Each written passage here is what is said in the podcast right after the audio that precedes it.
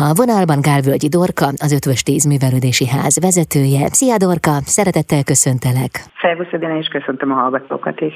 Terézváros önkormányzata és az Ötvös Tíz Művelődési Ház a törökországi és a szíriai földrengés károsultjainak megsegítésére vasárnap 6 órától jótékonysági gála estet szervez a színház teremben nálatok. Dorka, honnan jött az ötlet, hogy ti is odaálltok és segítetek az áldozatokon?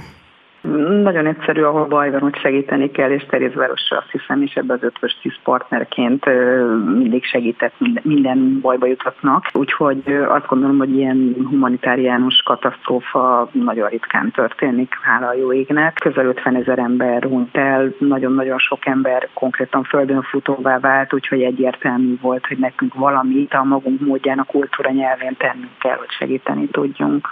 És mi volt az első lépés? Hogyan kezd kezdtétek el szervezni a jótékonysági gálát?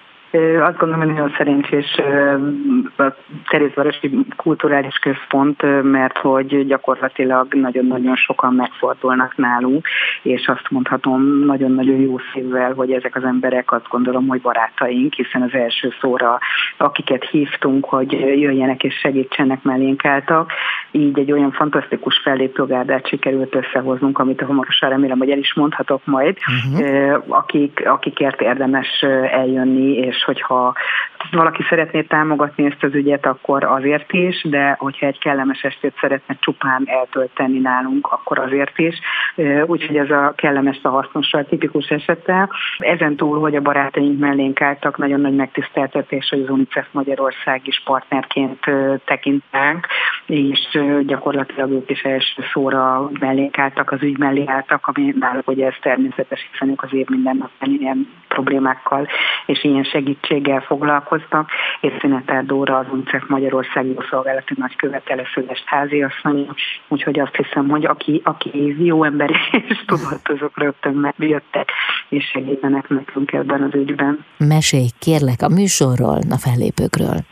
Két részes lesz ez a gála est, és tényleg fantasztikus csapat fog itt találkozni vasárnap este 6 órakor. Az első részben a jazz és fantasztikus jazz előadók, akik fognak egy számot elénekelni. Gálvegyi János fog egy verset mondani, a Danubia ő együttese fog fellépni, Fülöp Zsuzsanna és Sudár Gyöngyvér énekesek, Bereszki Zoltán, Serbán Attila, Mahó Andra és Szűcs Kinga, Nagy Zsolt és a Dudaiva társulat fog egy szólótáncot bemutatni, és a második rész is azt gondolom, hogy parádés lesz. Hercko Ágnes és Nikola Parov kettősét láthatjunk majd.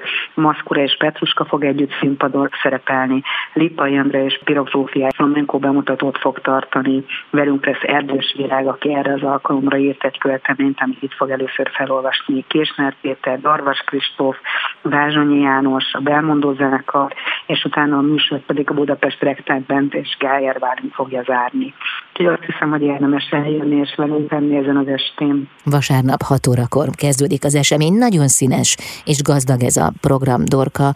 Hát az esemény kiváltó pontja az, az megrendítő és, és traumatikus. Azt gondoljuk, hogy az apropó az borzalmas, számunkra mégis annyi, annyi jó érzés van ebbe az estbe, és ennek a szervezésébe, hogy tényleg ezek az emberek, akiket felsoroltam, és azt gondolom, hogy tényleg kiemelkedő művészek, nem csak Budapesten, hanem Magyarországon is első szóra vállalták, hogy emeli az mellé odaállnak, és velünk együtt megpróbálnak tenni. Nyilván mi valós nagy segítséget nem tudunk nyújtani ezeknek az embereknek, de azt hiszem, hogy a legkisebb segítség is egy ilyen helyzetbe számít. Szerettük volna, hogyha a török nagykövetségről, Szíriából valaki képviselő velünk tud lenni, a szír nagykövet asszony tud az eseményről, ezen a napon már Ankarába lesz, úgyhogy nem tud eljönni, de jelezte, hogy szívesen velünk lett volna. Mi szeretnénk azt kifejezni, hogy együtt érzünk a török és a szír néppel, és Terézváros és az ötvös tíz igyekszik segíteni ott, ahol tud. Minden számít, Dorka. Nagyon szépen köszönöm a beszélgetést, és kívánom, hogy sokan menjenek el az ötvös tízbe vasárnap 6 órától.